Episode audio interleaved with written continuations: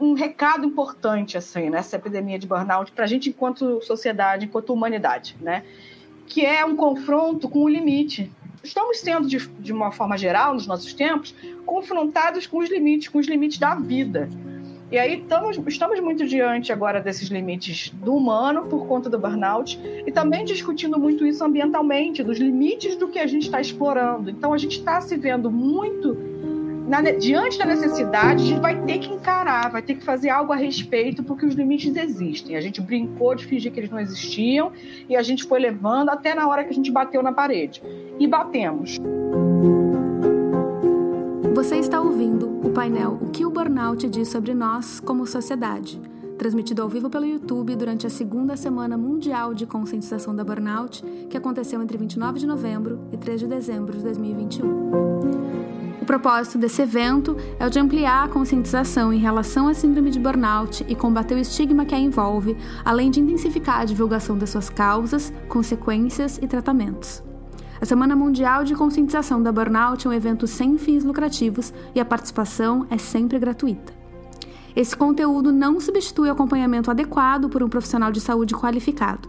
Ao ouvir os relatos, se você sentir que precisa de ajuda, entre em contato com um profissional. Incentivamos o consumo consciente de conteúdo. Assista quando puder, como puder, pelo tempo que puder. É muita coisa e a gente não espera que você vá dar conta de tudo no evento e na vida.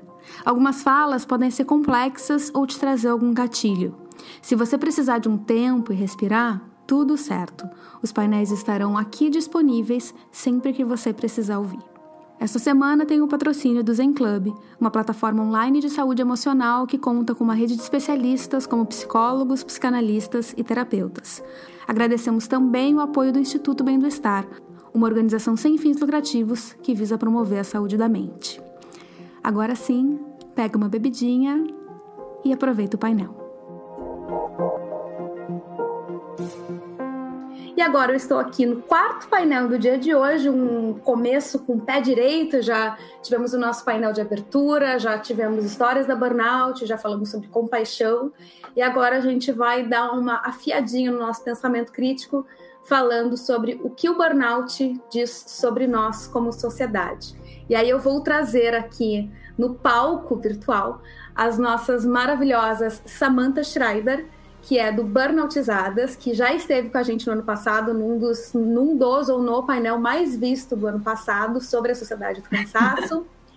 Renê Maia, estreando aqui no evento, doutora em memória social, pensadora da nossa relação com o tempo, e Rafa, Rafaela, também estreante aqui, Rafaela Hadi, criadora do O Desencaixe Autonomia Crítica.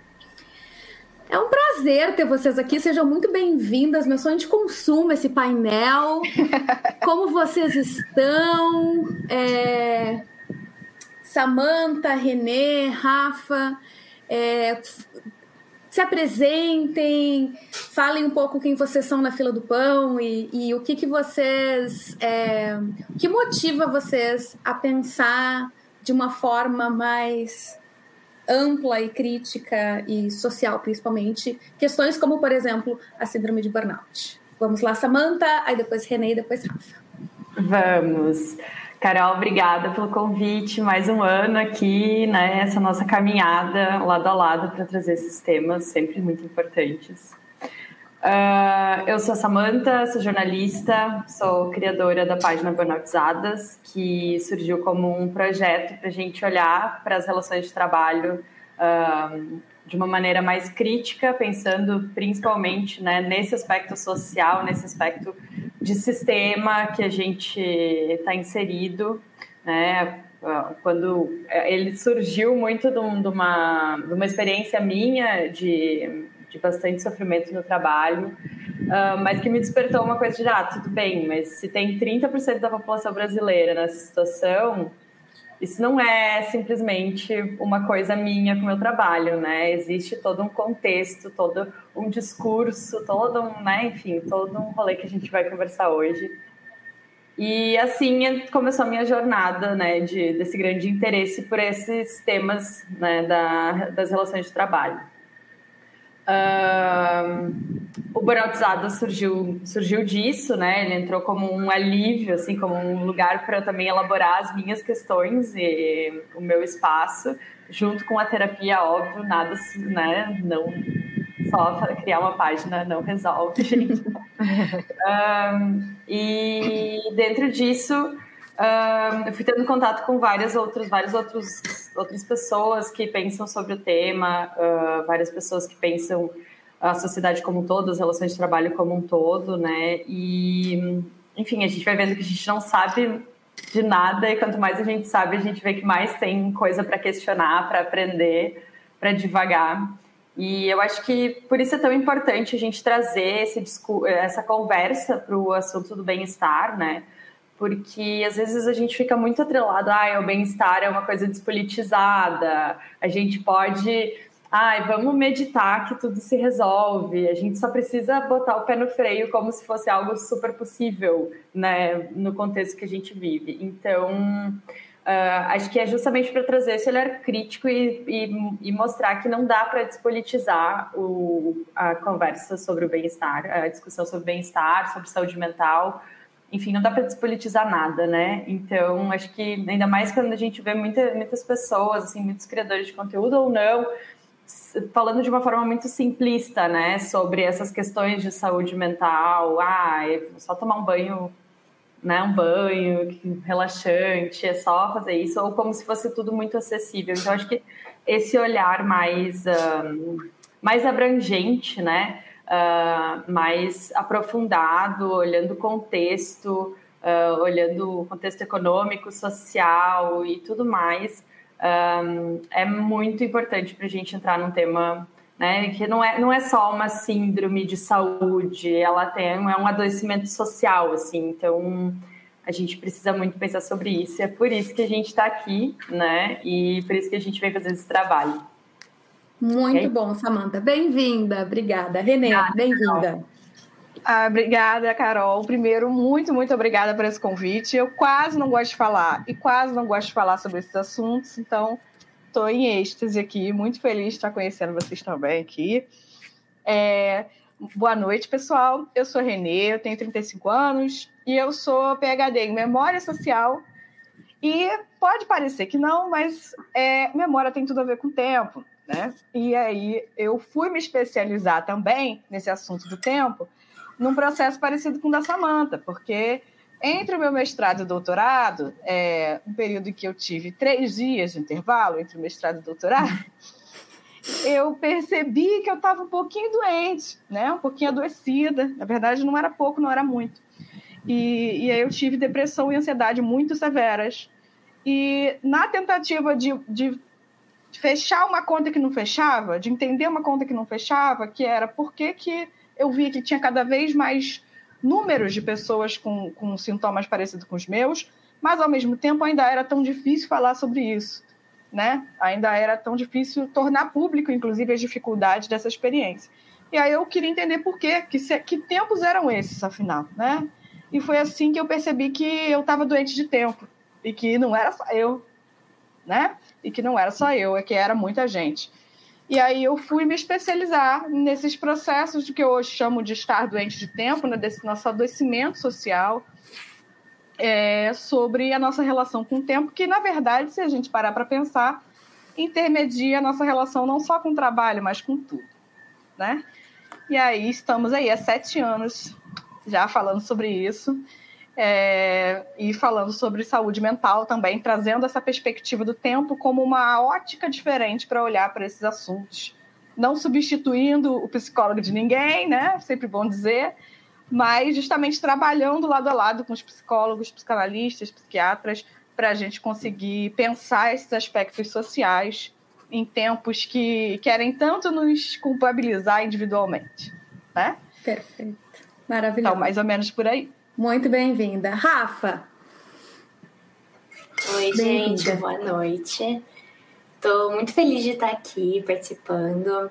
É, a minha história é um pouquinho diferente, né? Eu não tive um burnout, é, eu sou nova, tenho 25 anos, mas o meu próprio projeto, da onde eu pude conhecer a Carol, que é o Desencaixe lá no Instagram, veio de uma questão muito forte em relação ao trabalho, né? Porque eu fui, eu era aquela criança e adolescente muito empenhada e perfeccionista e tudo mais. E eu tinha certeza que eu ia ser workaholic. E aí, ao longo da vida, eu fui fazer faculdade em São Paulo e tudo mais. E aí, quando eu fui reparando na vida das pessoas ao meu redor, isso virou o meu maior medo. Assim, virou meu maior medo que a minha vida se se tornasse completamente o trabalho. E eu via todo mundo muito acelerado, todo mundo sem poder parar. E isso me dava um grande desespero, assim, enquanto eu fui fazer a, faculdade, fui pensar na minha carreira, né? E aí, para junto disso, veio. Eu, eu fiz publicidade, então eu acho que eu, eu, sempre que eu penso isso, né, eu penso, nossa, a publicidade é famosa por ser um lugar assim que as pessoas trabalham muito.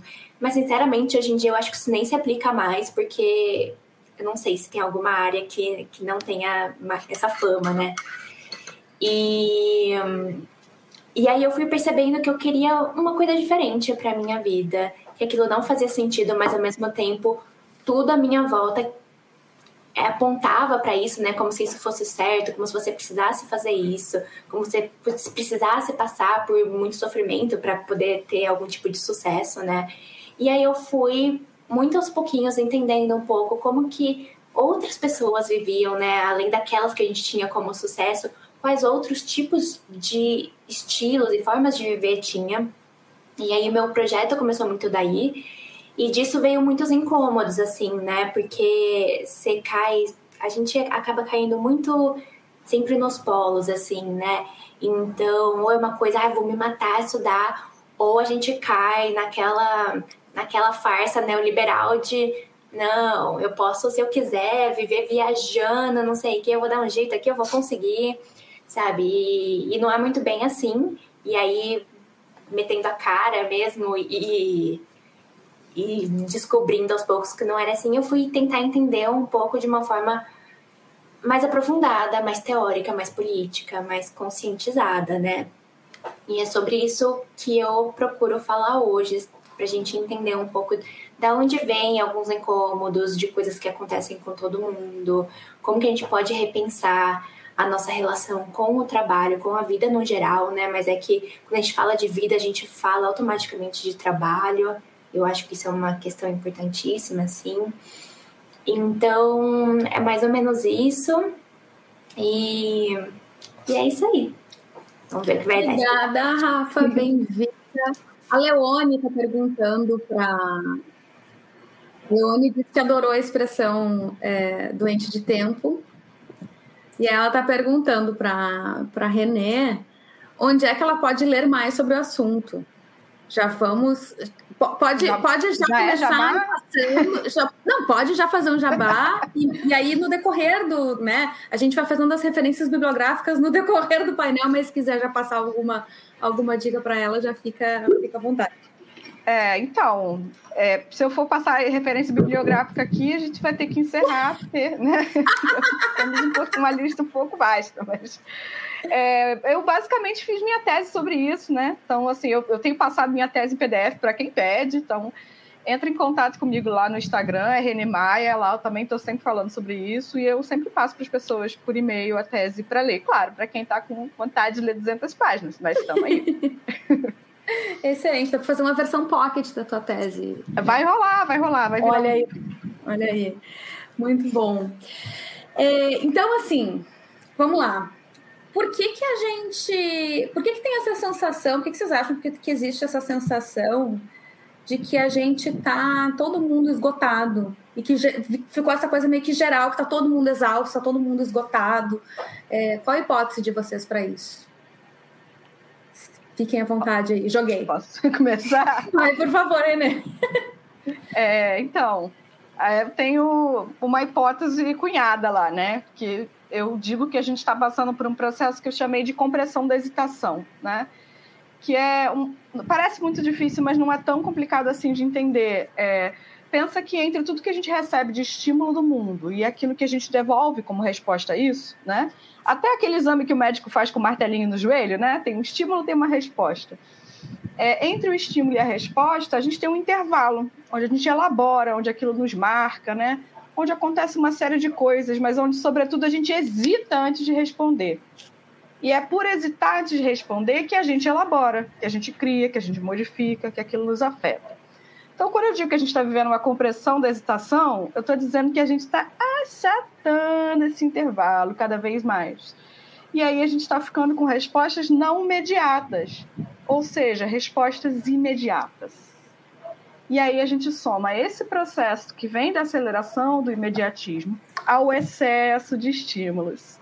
E temos aí um fenômeno de compressão da hesitação, que nos deixa exaustos, não só porque a gente está trabalhando muito, mas porque a gente está trabalhando o tempo inteiro, inclusive quando não está trabalhando, inclusive quando acha que está no lazer, né? O nosso cérebro está trabalhando o tempo inteiro, está fazendo um trabalho muito intenso de amparar uma série de estímulos, de demandas, né? E a gente não tem tempo para digerir. E aí não tem como essa conta fechar, né? Vai dar um, uma doencinha aí, vai dar um adoecimento. Então, a minha hipótese é essa aí. Samanta. Então, eu, eu acho genial isso que a René trouxe, porque a gente tá sempre numa correria, né? Eu acho que tá, quantas vezes a gente não recebe uma mensagem e fala, ai, como é que tá? Bato na correria, assim, tô correndo. É sempre uma função. E isso é, é, muito louco, porque mesmo quando a gente pensa, tá, então agora eu estou trabalhando demais, eu preciso ter um tempo para mim, então eu vou botar na minha lista, eu vou fazer um checklist, porque eu tenho que hoje ler, fazer yoga, dar um passear com a cachorra, uh, assistir uma série, porque eu tô, enfim, e aí tu cria uma, uma lista de afazeres para fugir da tua lista de afazeres, né? E é óbvio que a gente não dá conta, né?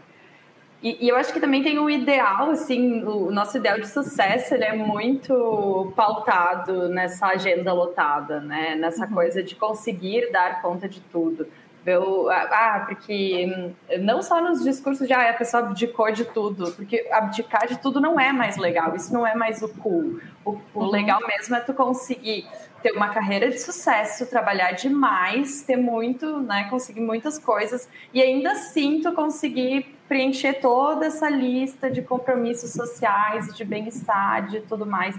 Então, e, e aí vem muito, né, do discurso da meritocracia, assim, de tipo, ai, mas é só tu te organizar que tu vai conseguir, é só tu, tu te esforçar, porque se tu fizer um bom planejamento, tu vai conseguir. E, e, e não é assim, né? Não é assim, porque a gente está sempre. A gente está sempre nessas negociações, assim, para conseguir sobreviver no meio de tudo isso. E a gente está sempre se sentindo obsoleta, né?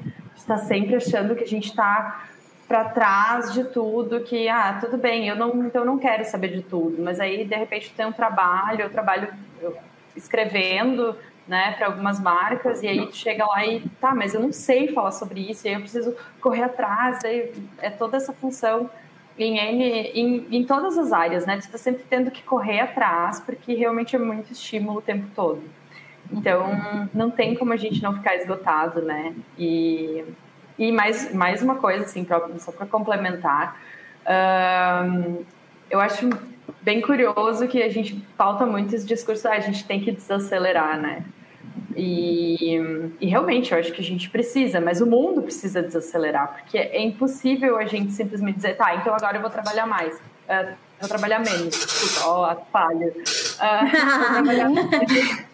E aí o mundo inteiro, ele para te continuar tendo a vida que tu tem ou, né, conseguir manter, pagar tuas contas, em vários, vários aspectos não é negociável, porque a maior parte das pessoas elas não estão trabalhando demais porque elas querem ter uma renda extra, elas estão trabalhando demais e tendo, fazendo tudo demais para ter o mínimo, né, para ter o básico para sobreviver. E às vezes falta muito esse recorte assim no, na, na, conversa sobre, uh, sobre o desacelerar, né? na conversa sobre sair desse lugar de, de sobrecarga. Mas acho que isso é um ponto importante também né? para a gente pensar. Com certeza. Eu escrevi um texto uma vez, num dia de muita raiva. é, faz uns dois, três anos já. É, e aí o, o, não sei se eu, eu, não lembro se eu escrevi o título antes ou depois, mas é, tinha o nome era meritocracia da saúde mental e, e era muito eu, eu dizendo assim, eu tô fazendo tudo, eu tô tomando remédio, eu tô fazendo meditação, eu tô escrevendo, eu tô indo no psicólogo e eu não tô bem. E aí? Quem é que, quem é que me responde agora? O que, que eu faço? Né? E eu acho que tem muito disso, assim, de. É, e aí eu tô com a nossa Bíblia aqui, Samantha. Uhum. A, gente fez, a gente fez um tintim com esse livro ano passado, ano é, passado. que é a Sociedade do Cansaço, do Byung Chun Han, que eu certamente não estou pronunciando corretamente, é, que ele fala justamente dessa dessa, desse excesso de positividade e dessa sensação de desse discurso de que a gente é capaz de tudo, que a gente pode tudo, que lua de cristal, né? Na uhum. verdade, Xuxa é o Byung Churran brasileiro, né? Tudo que eu quiser. é... Só que a realidade é que a vida ela tem vários outros fatores que não estão no nosso controle. E aí isso acaba gerando sempre um desencaixe, e eu já vou passar a, a palavra para a Rafa, sempre vai gerar, a gente sempre vai ter esse espaço entre o que a gente vai fazer e o resultado que a gente vai obter. E aí, dentro uhum. disso, existe uma série de fatores que a gente São não está ouvindo. variáveis, né? E a gente não está ouvindo no nosso dia a dia que existe esse espaço. O que a gente está ouvindo é a compressão desse espaço. Tu vai ter e tu vai receber uhum. imediatamente. E aí, como é que. E, e, e, assim, e qual é para ti, Rafa? Eu já me meti aqui na, na fala delas, mas assim, Rafa, qual é a, a, tua hipótese? Então, a gente tem aqui a hipótese da compreensão da hesitação. A, a Samanta trouxe que o nosso ideal de sucesso é, é, pautado na agenda lotada, que eu já, inclusive, já anotei as aspas. É, e a Rafa, um, qual, qual, é a tua hipótese do porquê que a gente está todo mundo estupiado? Então, eu acho que tem são inúmeras, né, as causas, assim, são tantas que a gente não consegue nomear todas. Mas só vou dar um pitaquinho aqui no que a Samantha falou, porque eu falo muito sobre isso, assim, né? A gente traz tudo para uma esfera muito individual. E no mesmo, da mesma forma que a gente traz tudo para o individual, a gente acaba se frustrando muito. Porque se a gente começa a entender que as coisas não acontecem assim, a cada pessoa, que existe uma estrutura muito maior que faz com que a gente viva a vida que a gente vive hoje, chega até meio uma frustração de entender que a gente é capaz individualmente de mudar pouca coisa. Então, é tudo muito inteligente, assim, né? Para fazer com que a gente, de fato, fale agora, vou fazer o quê? Assim, vou mudar, mas vou mudar como? Então é isso, assim. Aí a gente fica todo mundo desesperado, socorro, metade desiste e fala a vida é essa mesma, a outra metade a gente tá aqui tentando e estamos indo, mas estamos indo aos poucos, né? E isso é muito frustrante, até porque, como a gente falou, é isso, assim. A gente quer ter uma lista de coisas para fazer, chegar no fim dela e falar problema resolvido. E a realidade não é essa, né? E eu acho que um dos pontos, assim, além de tudo que as meninas já falaram, é que a gente também foi é, levado para esse lugar de entender que a gente só pode fazer alguma coisa se a gente é, tirar daquilo algum proveito, se a gente puder transformar aquilo em algo produtivo. Uhum. Então, assim, é lógico que ninguém vai trabalhar da hora que acorda, da hora que vai dormir. Não porque não quer, assim, porque não deseja e porque os, sei lá, os patrões não gostariam, mas porque a gente vai pifar e morrer, né? Assim, não existe isso mas a gente e a gente vai tentando enfiar isso em outros lugares. Então, se eu vou fazer uma viagem, eu quero fazer uma viagem e botar no meu currículo, sabe? E aproveitar, quem sabe, aproveitar e exercitar uma língua. Então, tudo que a gente acaba fazendo não pode ser só fazer aquilo sem objetivo, só curtir por curtir. Tem que ter um porquê, né? Então, a gente vai dando uma utilidade para tudo. E isso é muito problemático, né? Porque tem coisas da vida que elas são, só são, só acontecem, e aí a gente vai também é, não admitindo que possam acontecer coisas que nos deixem para trás, que nos pausem de alguma forma, né? Então eu fico imaginando quão agoniante é para uma pessoa que passa por burnout e tem que, por exemplo, se afastar porque isso é uma coisa que não estava prevista e ela não pode fazer nada em relação a isso, né?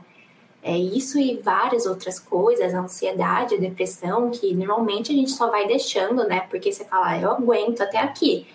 Só que se você vai deixando, chega uma hora que você não aguenta mais e aí você tem que ser parada porque não tem mais como. Então eu acho que esse é um problema, assim, a partir do momento que a gente olha tudo com esse olhar, olhar produtivo, dificilmente a gente vai conseguir ter algum momento de contemplação, a gente vai conseguir não estar tá exausta. Porque se eu tô assistindo uma série por lazer, mas no meio dessa série eu tô tentando entender a, a língua para treinar o inglês, ou eu tô tentando analisar aquilo para depois ir fazer conteúdo para o meu projeto no Instagram, isso vai me cansar também. Então a gente acha que a gente está descansando, mas não tá, né? Total. Então, tá em todas só... essas esferas.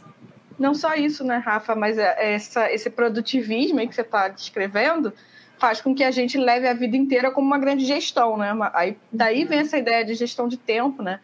Que não é uma gestão de tempo que está pensando só dentro dos limites do trabalho, né? É gerir o tempo da vida inteira porque o tempo vira um recurso de gestão mesmo, né? E aí daí você falou a questão da viagem, não só no, no, no, pensamento de ah, eu vou treinar uma outra língua, ou vou aprender alguma coisa, mas também eu vou otimizar esse tempo para conhecer o máximo possível, para usufruir Nossa. o máximo possível. E isso explica muito do nosso cansaço. Por isso que eu falei, a gente está o tempo inteiro trabalhando, porque a gente está levando essa lógica do trabalho, essa mente do trabalho, para a vida inteira ela permeou tudo, né? Ela ultrapassou em muito essas instâncias. Isso não vem só de pandemia, entendeu? Para agora. Porque muitas vezes a gente tem essa ilusão de que misturou agora porque a gente ficou em casa e teve que trabalhar de casa. Mas esse é um processo muito maior que já vem rolando há bastante tempo. Uhum. É, esse aspecto, só um comentário uhum. complementando o que a Renê falou, esse aspecto da gestão da vida, né, ele tem muito a ver com o modo de vida neoliberal, assim, então ele vem uh, da gente colocar esse, esse modo como uma empresa, né, o empreendedor de si mesmo, e todas, em todas as áreas da vida, né, então a gente vê, até tem um livro muito bom que inclusive, Carol, eu atualizei minha Bíblia. tá, passou agora. Tô defasada, eu não acredito. Olha atualizei minha Bíblia, que é o neoliberalismo como gestão do sofrimento psíquico, Ai, que é organizado pelo Christian Dunker, pelo Safatli e pelo Nelson Silva Júnior talvez, esqueci o nome do último. Mas, enfim, que ele fala exatamente isso, né? Que fala muito sobre esses grandes sofrimentos, assim, que a gente que a gente tem com base, se a gente for olhar, né, não é minha área, mas eu vou fazer o comentário, psicólogos de plantão vão, podem me xingar, uh, mas que é, por exemplo, de, até mesmo dentro da, da psicologia hoje, né, a gente vê métodos de psicoterapia que são totalmente pautados na, em, em otimizar o sujeito para a produção, né? Independente são os, um, quase um adestramento assim que é totalmente pautado num, num ideal de empresa, né? O sujeito empresa, assim. Então, eu acho que isso não tem, né? A gente vê essa gestão de tempo, gestão pessoal, é marca pessoal, é tudo a gente é. foi aos poucos transformados num grande, uh, uma grande empresa, né? Nem tão grande às vezes. É. A gente engoliu a fábrica, né? Uhum. Exatamente. Um monte de PJ ambulante. Exato. É, é. Nossa, é, é, é, muito, muito verdadeiro isso. E hum, a Ana Carolina está dizendo aqui, fica parecendo que a nossa mente tem que ser produtiva o tempo todo, e não é isso. Tudo tem que ter limite até na mente. É, o que a Renê falou da viagem, né, de, de a gente ter que aproveitar quem não conhece ou quem nunca foi a pessoa que foi fazer uma viagem e fez uma cidade por dia, uhum. né?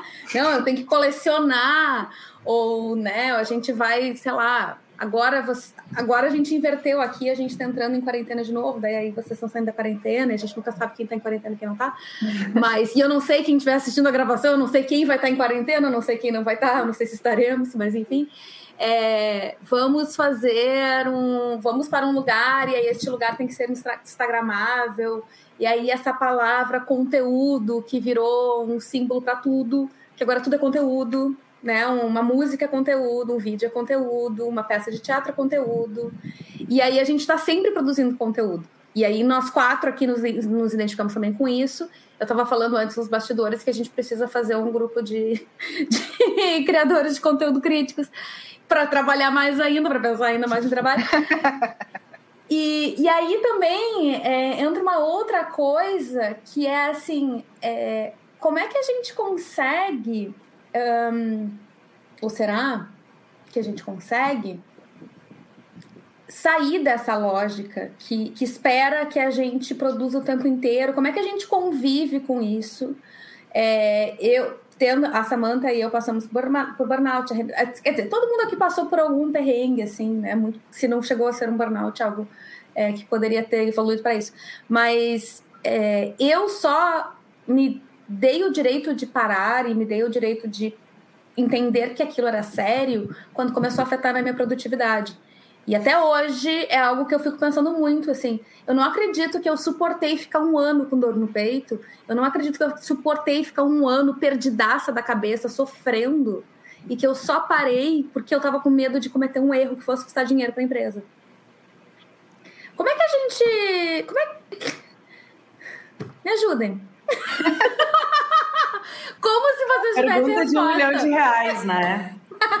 é, então, assim não tenho respostas, soluções não, maravilhosas, tá? Mas tem um lema para mim, que é, é, Inclusive, tem muito a ver com isso que a Samanta estava falando mais cedo, de desacelerar e tal. Eu costumo dizer, Samanta, que desacelerar pode ser uma bela de uma cilada também, né? Porque a gente pode justamente usar isso sem ter consciência, justamente por não ter consciência, como uma forma de abrandar sintoma e não olhar para o problema. Uhum. Né? E aí o mindfulness, a meditação e tal, estão sendo muito bem usados, apropriados pelo capitalismo para isso. Total. Inclusive, várias práticas de psicoterapia também, como você comentou e tal. Né? Muito pensadas para restabelecer esse sujeito na produtividade, né? restabelecer ele no normal. E aí, o que eu costumo defender é que não dá para lidar melhor com o tempo sem entender os nossos tempos. Ou seja, não dá para ir só nas práticas, achar que você vai viver mais devagar, que você vai meditar e que isso vai resolver. O que não significa que isso é negativo. Porque, veja bem, eu sou aqui uma PHD que faz meditação e que mete o pau no uso do mindfulness para essas coisas e que é budista ao mesmo tempo que mete o pau no grande luz. É isso aí. Porque, porque, porque o jogo é esse, entende? Uhum. É, é, não, é não ter que, tipo, é, mas não estou entendendo. Você falou mal, mas você faz, mas. Tipo, a questão é tudo que está no meio, né? O que, que a gente consegue construir sendo crítico no que está no meio. Não, é, não tem que escolher entre uma coisa e a outra, né? Não é porque eu faço um negócio que eu não posso criticar. Uhum. Então, é, é, eu costumo dizer isso, que não sei se é uma, uma, não é uma resposta milagrosa, né? não é uma resposta do que vai responder a pergunta de um milhão de dólares, mas é, eu entendo que ela necessariamente, essa resposta aí, perpassa essa resposta, que é a gente precisa entender o que está acontecendo. E é, isso é fundamental, ter consciência de que não é um problema individual. Ter consciência, da, inclusive, da dimensão desse problema. Porque boa parte da perpetuação dessa, dessa repetição de comportamento, de pensamento, de sentimento, ela é feita justamente por um sistema neoliberal que faz com que a gente acredite que é só com a gente. Uma vez que não se pode muito falar sobre isso, uma vez que o meu valor moral está associado à minha performance, né? Então, se eu mostro vulnerabilidade, se eu digo que eu não estou aguentando, se eu demonstro cansaço, né? Eu não posso ter limite, é isso que o, que o Bill Churran está falando lá, né? A gente não pode ter limite, o limite não é lucrativo. Então, a gente incentiva o que eu chamo também de crenças ilimitantes, que é o contrário. Adorei, gente! Porque a gente fica acreditando que não tem limite, que tudo você pode. Basta você achar o profissional correto, a técnica correta, se esforçar o suficiente. E aí eu dou um exemplo. Eu tenho 35 anos, sou mãe, estou aqui, né, fazendo um monte de coisa. Se eu resolver hoje aqui, nesse painel, que eu quero ser ginasta olímpica, não vai dar, amigo. Porque tem limitações, sim não só sociais, políticas, como a gente discute, né, de privilégio, de uma série de questões de meritocracia, mas tem limitações da própria realidade. Da própria realidade. Então, é, é, um, é, um, é quase um delírio que a gente beira né, em acreditar nesse discurso do ilimitado. Mas, enfim, falei muito, desculpa. Nossa, arrasou.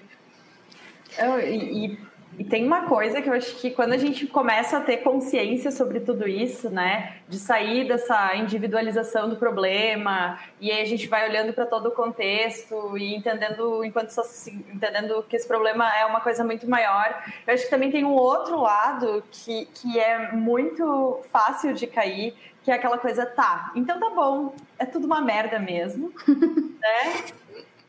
Não tenho nada, não, não, é isso Vou só ver meme o dia inteiro agora, já era. Larguei.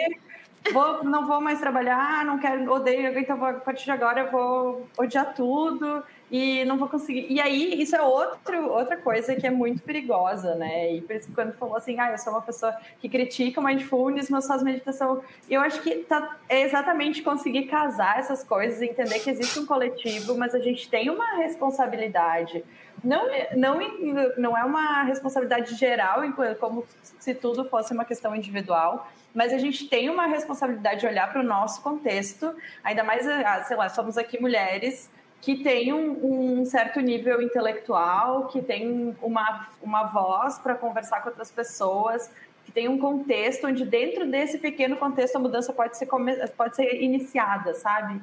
Então, uh, dá para pensar também na nossa responsabilidade dentro disso, sem simplesmente jogar para o todo. Mas uh, entender a nossa responsabilidade não quer dizer que a gente precisa se alienar de que o problema é gigante, social, estrutural, né? Que é cria do capitalismo e que a gente precisa combater de alguma maneira, sabe? Mas eu acho que é muito importante para a gente ficar não está é, não tá em nenhuma das pontas desse polo, sabe? Ter a consciência, conseguir olhar para essas coisas com uma visão muito crítica e, mas também conseguir procurar saída, sabe? Para conseguir construir soluções e um futuro mais possível, assim, para gente enquanto pessoas que trabalham e que precisam viver nesse mundo, sabe? É, e se as soluções individuais não vão resolver, as mobilizações coletivas perpassam a conscientização individual. Exatamente. dela, né? É esse ponto. Então, se a gente não tem essa consciência de, cara, eu estou reproduzindo isso, eu estou fazendo isso. E aí eu uhum. costumo falar para meus alunos, Rafa está lá no, nos meus alunos também, no meu curso agora, fal falando, cara, é, se a gente não tem consciência, a gente está reproduzindo uma coisa que a gente nem pensa, mas a gente é sempre um influenciador. Não importa se você tem 10 seguidores lá no seu Instagram, que são a sua prima, seu tio e seu vizinho para aquelas pessoas você está influenciando com os recortes que você faz, com as opções que você coloca das coisas ali. É você feliz passeando com seu filho, é você feliz no, não sei da onde. Para aquela prima, ela pode estar tá olhando para aquilo e pensando, cara, só comigo. Uhum. Uhum. Né? Então, é, eu penso que é, é uma nossa responsabilidade também individual articular uma representatividade maior desse real. Né? Sobretudo quando a única janela quase que a gente tem hoje em dia é essa aqui, né? que a gente olha. Exatamente. Eu penso muito sobre isso em relação a LinkedIn, por exemplo, né? Assim, o tanto de casos que eu já vi, assim, de, de abuso no trabalho, de um trabalho que te colocava no limite. Mas ali você tem que aparentar tá dando conta de tudo, tem que falar que é incrível, que justo, assim, lá você é pelo contrário, assim, é, porque você olha para aquilo e fala, não, só com aquela pessoa que deu tão certo assim, porque a pessoa tá numa empresa incrível, com chefes incríveis, não sei o quê. E, e se você não colocar o pezinho no chão assim por um segundo, você vai acreditar nisso, né? Só que você parar para pensar um pouquinho, você sabe que não é assim, porque é isso. Hoje em dia as relações de trabalho são assim, né? Mas mas tem toda aquela questão de você se mostrar como um bom trabalhador, mostrar que você gosta, porque também você começar a meter o pau, quem vai querer te contratar, sabe? E mas eu acho que a gente tem que começar a pensar um pouco também. Eu falo muito da questão coletiva, estrutural, mas também olhar para como a gente tá lidando com nós mesmos, como a gente transmite isso. Porque é isso, porque se eu reproduzir uma coisa de ai, tive um, uma experiência horrível, mas aí no final do meu emprego eu vou mudar e aí eu boto lá, obrigada pela experiência, foi incrível, aprendi não sei o que, nanana. Se eu continuar dando espaço para isso, sabe? Alguém tem que começar a interromper essa, essa linha, assim. Então, eu acho que a gente pode pensar dentro das nossas possibilidades o que, que a gente pode fazer, o que, que a gente pode dizer não, o que, que sabe assim, até onde a gente pode pôr em limite. Muita gente não vai poder, outras pessoas podem, mas não vão fazer, porque ainda que, que possam, porque tenham recursos e tudo mais, ainda assim a gente é muito levado por uma questão cultural, por uma questão assim, né, que tá tudo introjetado assim na nossa cabeça. E eu acho que esse ponto é, da Cá falar, por exemplo, ah, eu só fui parar, né, quando eu percebi que estava afetando minha produtividade, eu acho que tem uma coisa óbvia, mas se fosse óbvia estaria todo mundo fazendo, né? Que a gente não olha pra gente mesma. E se a gente, às vezes a gente até sente, mas a gente, a gente aprende a ignorar, porque a gente coloca tudo na frente, a gente coloca as outras pessoas, a gente coloca as relações de trabalho. Então, assim, eu acho extrema, para quem faz terapia, né, assim, eu acho que é um exercício de sempre, da gente poder se ouvir. E poder se ouvir, mas dar atenção, né? Porque às vezes você sente, é isso, você falou, eu tava com uma sensação no peito, ficar um, um ano com uma sensação no peito, não é normal, né? Não é, não é saudável, não é todo mundo. Então, poder sentir isso e tomar alguma providência ou entender, assim, o, o que, que aquilo tá significando.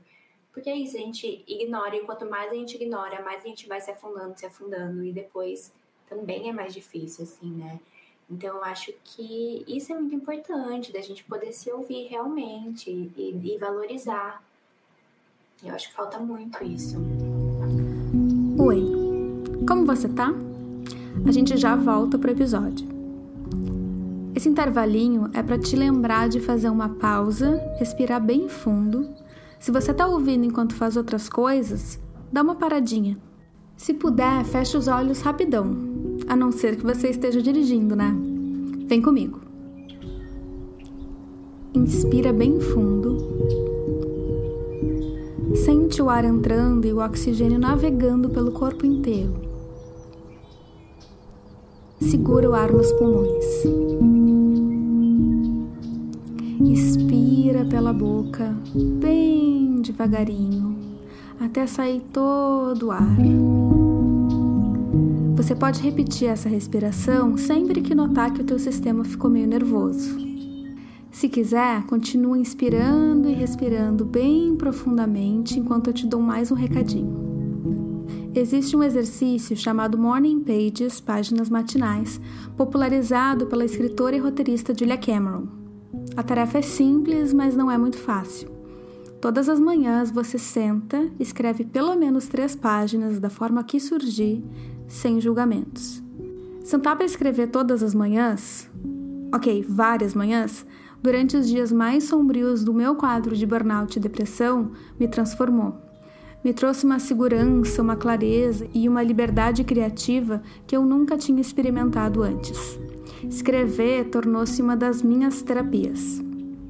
É um exercício que eu recomendo de coração, e foi através desse exercício que eu cheguei no meu primeiro livro de crônicas, Minhas Páginas Matinais Crônicas da Síndrome de Burnout, à venda em inglês e em português.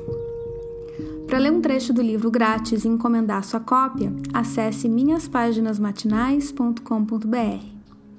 Se você está curtindo esse podcast, compartilhe nos teus stories marcando Carol Milters, que sou eu, ou manda para alguém que pode gostar de ouvir também.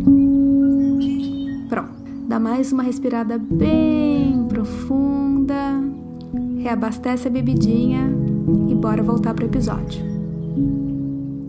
Eu e a Samantha, a gente falou bastante sobre a sociedade do cansaço no ano passado e a gente falou sobre a romantização do cansaço.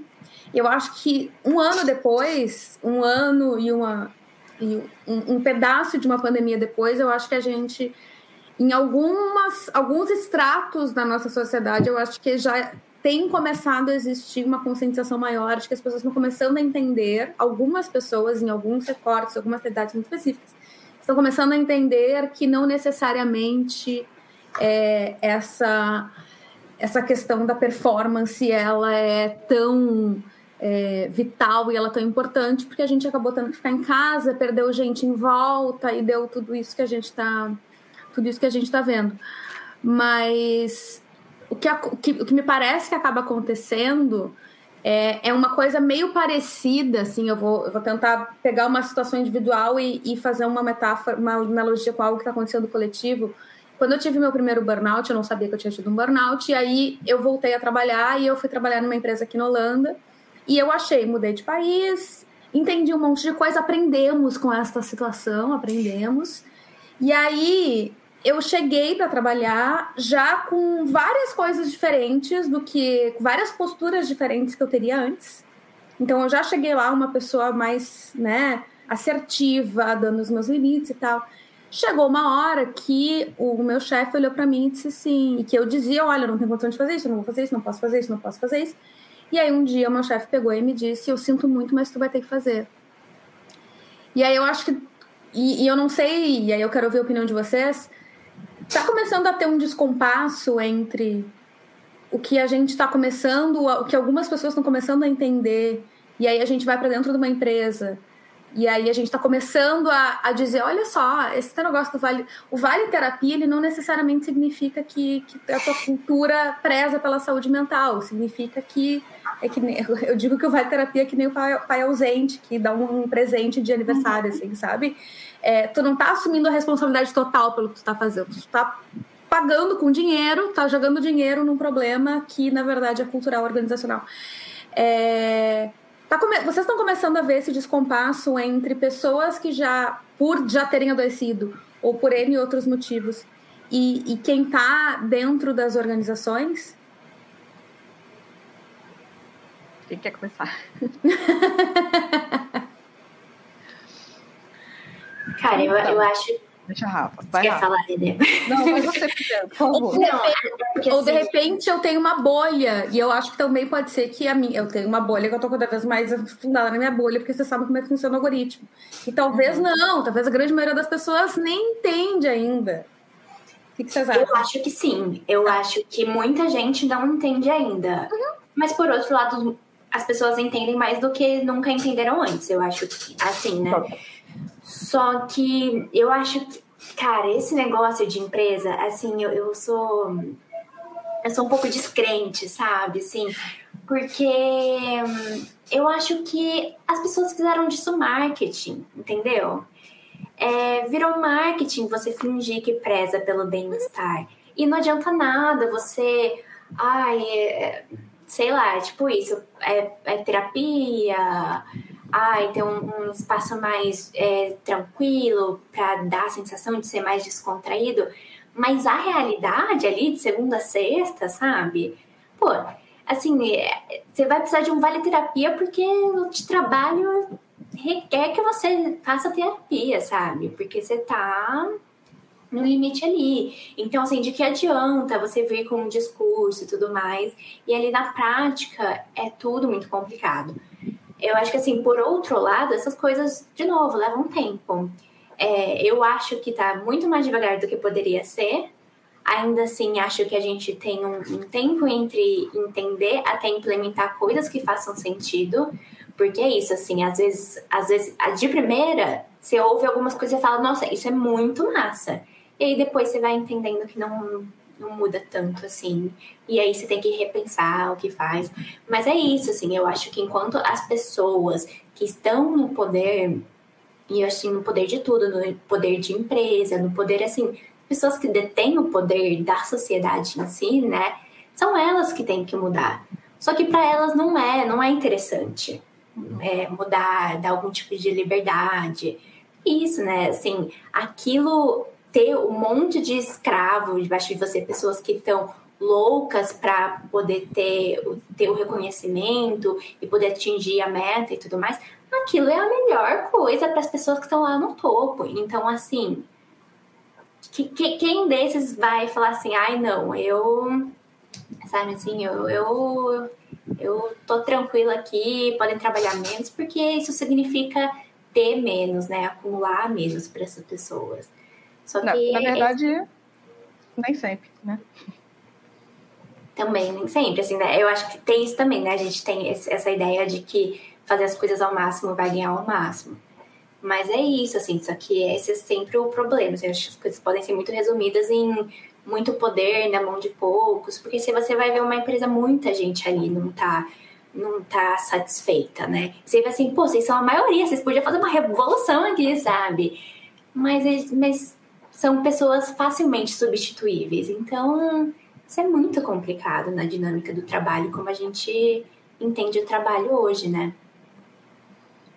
É, acho que o que eu tenho observado, assim, Carol, que eu, e Rafa e Samanta, né, mas o que eu tenho observado é, são duas coisas. Primeiro é que eu acho que, falando de Brasil, né, que não posso muito falar de não ser do Brasil, mas falando de Brasil, a pandemia só deixou a gente mais na mão do, do capitalismo e com mais medo, mais insegurança e mais disposto a qualquer coisa. Então, infelizmente, eu acho que ainda tem uma minoria que é muito minoria capaz de compreender que isso é absurdo, né? É, e a gente está, é, por condições mesmo socioeconômicas, muito vulnerável nesse sentido. Mas, por outro lado, eu devo admitir que, como pessoa que fala para empresas também, tem um movimento de empresas desesperadas me procurando e falando eu não sei o que fazer, porque eu tenho tipo 20 funcionários do meu setor afastados. E tá todo mundo dando ruim. Bah. Entende? E aí a coisa começa a mobilizar, claro, não é numa, numa super preocupação com o ser humano, né? Porque aí começa de fato a fazer uma coisa contraprodutiva, né?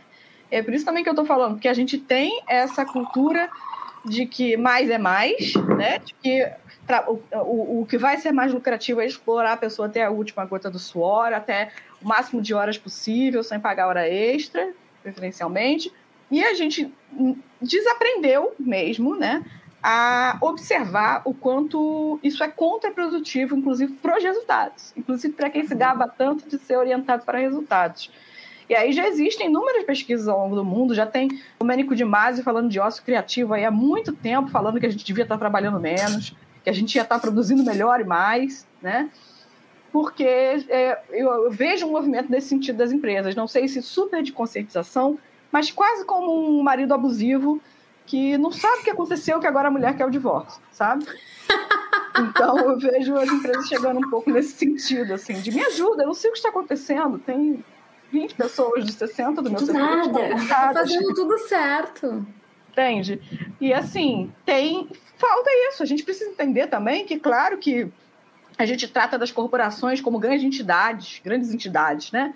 Mas tem pessoas ali, tem pessoas ali reproduzindo coisas que também muitas vezes não têm consciência, que estão achando muitas vezes que vai ver no, na, na, linguagem, na, na literatura motivacional, corporativa, qual é o tipo de discurso que predomina, né? E muitas uhum. vezes vem esse discurso ali do coach que tá, porra, a galera acha que tá impulsionando, que tá motivando, uhum. que é treinamento motivacional, né? Então, a gente precisa conseguir desenvolver um olhar crítico sobre isso, inclusive nessas pessoas que também estão ali em cargos de gerência, de coordenação, para que elas possam ter um olhar mais crítico sobre a sua própria atuação. E um olhar mais crítico, como eu falei, é essa calibragem essa sensibilidade da calibragem entre os polos que a gente foi perdendo com esse processo de achatamento das, das respostas imediatistas. Porque no imediatismo, o que, que a gente faz? A gente bate o olho na pessoa e encaixa ela numa, numa casinha. Encaixa ela numa, caixa, numa caixinha. Aí, bate o olho num perfil, o que, que você faz? Você é psicólogo, já entendi o que você é. Né?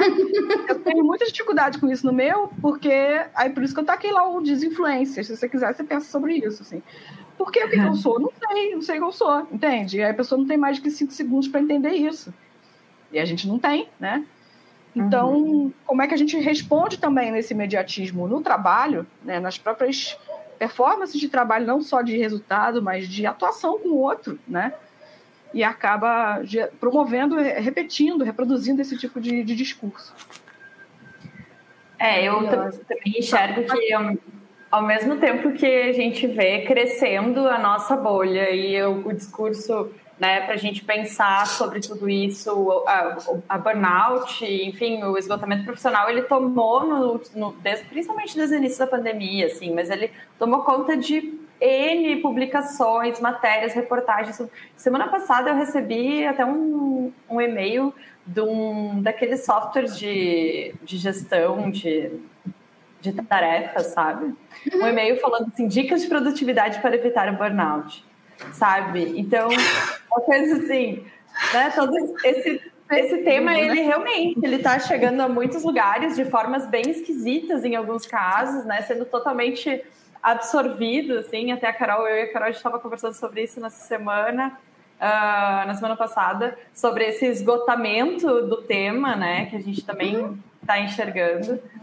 Mas enquanto, enquanto a gente vê toda essa consciência crescendo, a gente também vê uh, regimes de trabalho como Uber, essa uberização uhum. crescendo a torto e a direito. Um, regimes, outros regimes onde uh, não, não tem vínculo, é uma pejotização imensa, é toda uma deterioração, principalmente nos países de capitalismo dependente, que é o caso do Brasil, né? Uh, os Estados Unidos, a Europa, é, realmente estão conseguindo tirar muita coisa, porque eles estão terceirizando, né, para gente todo esse estresse, para gente, para vários países leste asiático, tudo mais. Então é difícil a gente, é, e por isso que eu digo que é difícil ter consciência às vezes, porque a gente está vendo tudo acontecer e às vezes a gente não tem como não se submeter né?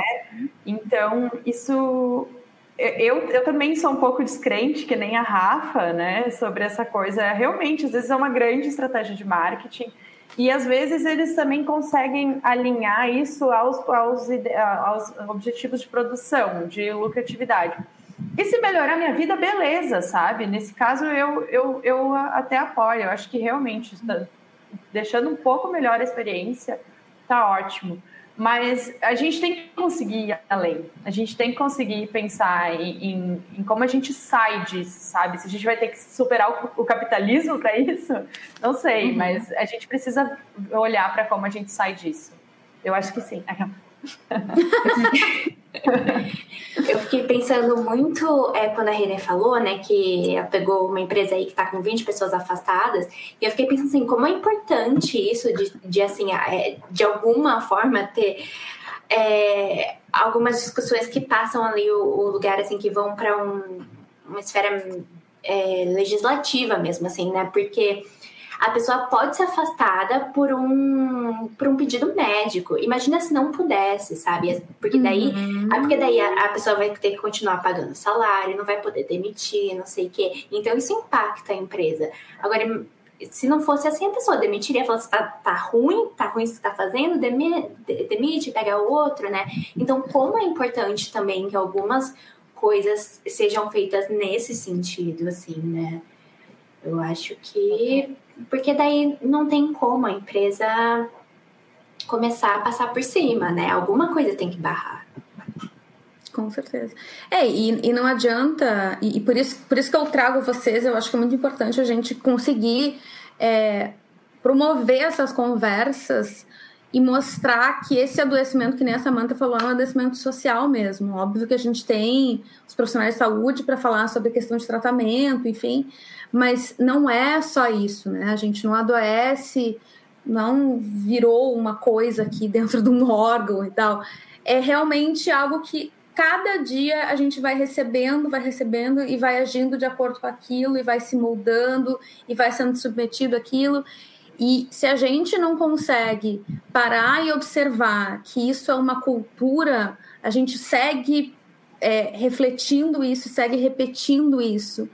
Eu não sei se dentro da nossa geração a gente vai conseguir ver grandes transformações, que nem a Samantha disse, é, mas eu acredito que a gente vai conseguir ver, vai conseguir ver alguma transformação. Eu acho que já tá bom, sabe? Assim, ver alguma coisa, um pouquinho, né? Algumas vidas, algumas coisas e algumas, alguns contextos, espero que melhorando.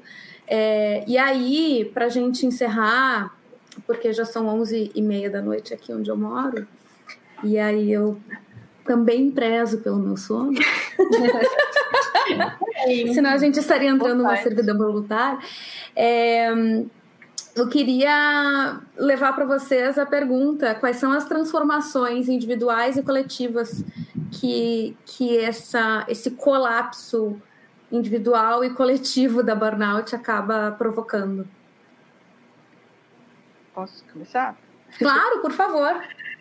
Então, é, por mais trágico que seja, e eu não sou uma pessoa good vibes, exatamente, na verdade, é, não sou exatamente a pessoa que vai falar, vamos olhar pelo lado positivo, Na verdade, eles vão falar, vamos olhar para o lado negativo que a gente não está vendo, porque a gente está olhando só para o lado positivo, tentando se alienar. Mas eu acho que tem um recado importante assim nessa epidemia de burnout para a gente enquanto sociedade, enquanto humanidade, né? Que é um confronto com o limite. Né? Uhum. É, um, é um confronto com o limite humano e com o, e não, nós estamos sendo, de, de uma forma geral, nos nossos tempos, confrontados com os limites, com os limites da vida. E aí estamos, estamos muito diante agora desses limites do humano por conta do burnout e também discutindo muito isso ambientalmente, dos limites do que a gente está explorando. Então a gente está se vendo muito na, diante da necessidade, a gente vai ter que encarar, vai ter que fazer algo a respeito, porque os limites existem. A gente brincou de fingir que eles não existiam e a gente foi levando até na hora que a gente bateu na parede. E batemos.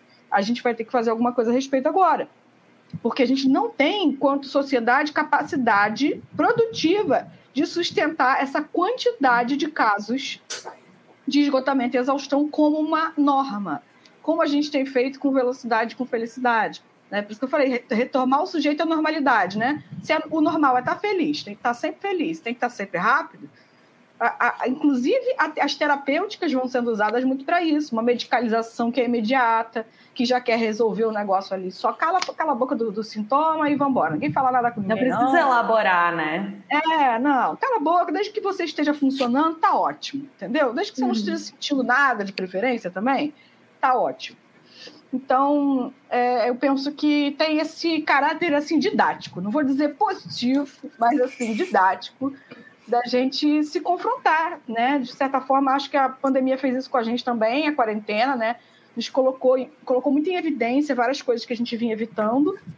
E penso que, que esse nosso encontro com os limites está fazendo isso com a gente agora também. Essa necessidade de discutir, de trazer à tona e de, de falar, cara, não dá mais para não olhar, a gente vai ter que falar sobre isso. Excelente, maravilhosa, Renê. Obrigada, adorei nossa estreia. Adorei te ouvir. Muito, muito bom. Obrigada por estar aqui. Muito obrigada. Rafa. Cara, eu acho que foi perfeito, assim, o que a Renê falou. Porque é isso, assim. A gente se vê nesse lugar de. Eu não, eu não ponho nem tiro do que a Renê falou, realmente, porque é isso, né? A gente chega num lugar. Eu também tenho o, o outro lugar, assim, de pensar a gente acha que existe um limite, a gente vai lá e prolonga esse limite, né? Porque a gente achava que não dava para fazer tais coisas até certo ponto. De repente, as coisas já passaram desse ponto, né? E a gente tá aqui. E a gente vê assim, falando em mundo, né? Tem muitas questões que já são irreversíveis. Então, pra gente ter esse olhar atento de poder reverter a situação quando ela ainda pode ser revertida, né? E, mas eu acho que isso, eu acho que traz essa transformação, assim, de como a gente já chegou naquele lugar que ninguém aguenta mais, as pessoas começam a falar sobre isso, porque você desaba. Então, querendo ou não, a gente começa a ver isso, a gente começa a ver as pessoas falarem sobre isso, a gente começa a ver as pessoas exigirem de alguma forma uma coisa mais. Claro que não todas, né? Mas é isso, uma transformação aos poucos, mas que vai acontecendo. Porque se não acontecer, a gente sabe que a gente tá muito ferrado. A gente já tá muito ferrado, assim. Não dá pra ficar, pra gente deixar isso piorar, né? Então, eu acho que é isso, assim, que é, é um lugar ruim, assim. Eu, eu, por exemplo, se a gente pegar o Brasil, né, Bolsonaro, o lugar que a gente chegou, foi preciso isso para muita gente despertar. Eu acho que o, o, debate político nunca esteve tão aquecido no Brasil quanto agora que a gente está num dos piores momentos, assim. E é muito triste que a gente tenha que chegar em tal ponto. Mas de alguma forma as pessoas se mobilizam. E aí eu, eu fico pensando assim que a gente não pode também deixar melhorar um pouquinho.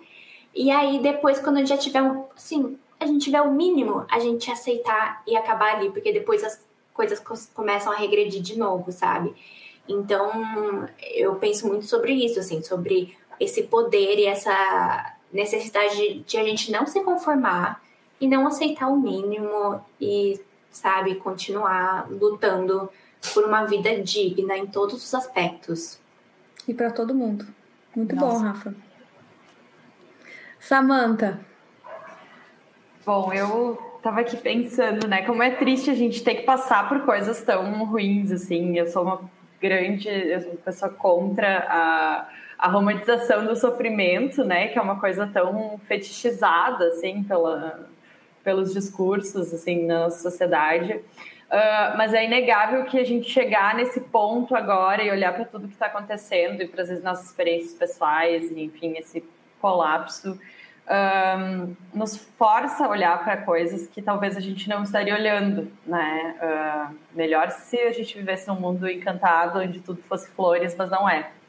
Uh, então, eu, eu acho que tem alguns pontos assim muito importantes uh, da gente conseguir mudar também a forma como a gente enxerga o porquê a gente trabalha, sabe? A gente trabalha para sobreviver, a gente trabalha para pagar as nossas coisas e ter uma vida digna. A gente, a gente não trabalha porque esse é o nosso propósito. A gente, né, a gente não trabalha porque ah, como como trabalho como um fim, né? Eu acho que isso é uma mudança que para mim foi muito clara depois do meu adoecimento. Que é entender que o trabalho ele não é um fim, ele é um meio para eu ter uma vida boa, sabe? Que ele não precisa ser a fonte de todos os meus prazeres e desprazeres. Ele é um meio para eu conquistar a minha sobrevivência, sabe? Então, eu acho que entre as coisas que a gente pode mudar, começar a pensar e refletir para a gente mudar no nosso âmbito ali, enquanto sujeitos, né? E aí começar a buscar a mudança no contexto geral, essa virada de chave, ela é primordial para a gente uhum. entender que, ok, a gente não está ali para receber um salário emocional e ter um escorregador ou ganhar uma cesta de fim de ano, sabe? Não é isso. Eu tô ali porque eu presto um serviço e eu vendo o meu serviço, eu cobro por ele, a gente tem um acordo e com esse dinheiro que eu vou ganhar, porque a gente vive numa sociedade capitalista e o dinheiro ele é necessário, esse dinheiro, esse valor que eu tô, esse trabalho que eu tô vendendo vai me fazer ter acesso a coisas que vão me deixar mais feliz, ter uma vida digna e poder ter acesso, enfim, a uma vida de coisas básicas como saúde, saúde mental e tudo mais, né? Então, acho que para mim essa virada de chave ela, é ela é o primeiro passo, sabe, para a gente conseguir buscar grandes transformações, tanto no âmbito uh, pessoal como no coletivo. Maravilhosas, agradeço demais, amei. Queria fazer toda semana Ai, vamos. fazer um podcast nós quatro. Obrigada por ouvir esse painel da segunda Semana Mundial de Conscientização da Burnout. Se o conteúdo te ajudou de alguma forma, compartilhe na sua rede e deixe uma avaliação onde você estiver ouvindo. Os demais painéis estão sendo disponibilizados quinzenalmente às segundas-feiras. Siga o podcast Semana Mundial de Conscientização da Burnout para receber os próximos episódios. O evento teve o patrocínio do Zen Club, uma plataforma online de saúde emocional que conta com uma rede de especialistas com psicólogos, psicanalistas e terapeutas. Ouça o Zencast, o podcast do Zen Club, apresentado por Isabela Camargo e que traz toda semana um convidado diferente para conversas que vão te inspirar e fazer refletir sobre a sua saúde mental. Agradecemos também o apoio do Instituto Bem do Estar, organização sem fins lucrativos e que visa promover a saúde da mente. Eu sou a Carol Milters, fundadora e organizadora desse evento, autora do livro Minhas Páginas Matinais, Crônicas da Síndrome de Burnout e organizadora do grupo de apoio online Burnoutados Anônimos. Eu falo, estudo e escrevo sobre a síndrome de burnout, workaholismo e cultura do trabalho desde 2018, quando ainda me recuperava da síndrome. Em carolmilters.com você encontra mais informações sobre o evento, além de textos escritos por mim, uma autoavaliação para sondar os seus níveis de estresse e informações sobre livros, cursos e outros eventos. Você também pode me contatar por e-mail escrevendo para hello, H-E-L-L-O, arroba carolmilters.com. Meu muitíssimo obrigada a quem vem nos apoiando de tantas formas em todos os cantos do mundo. Te cuida bem e até o próximo episódio.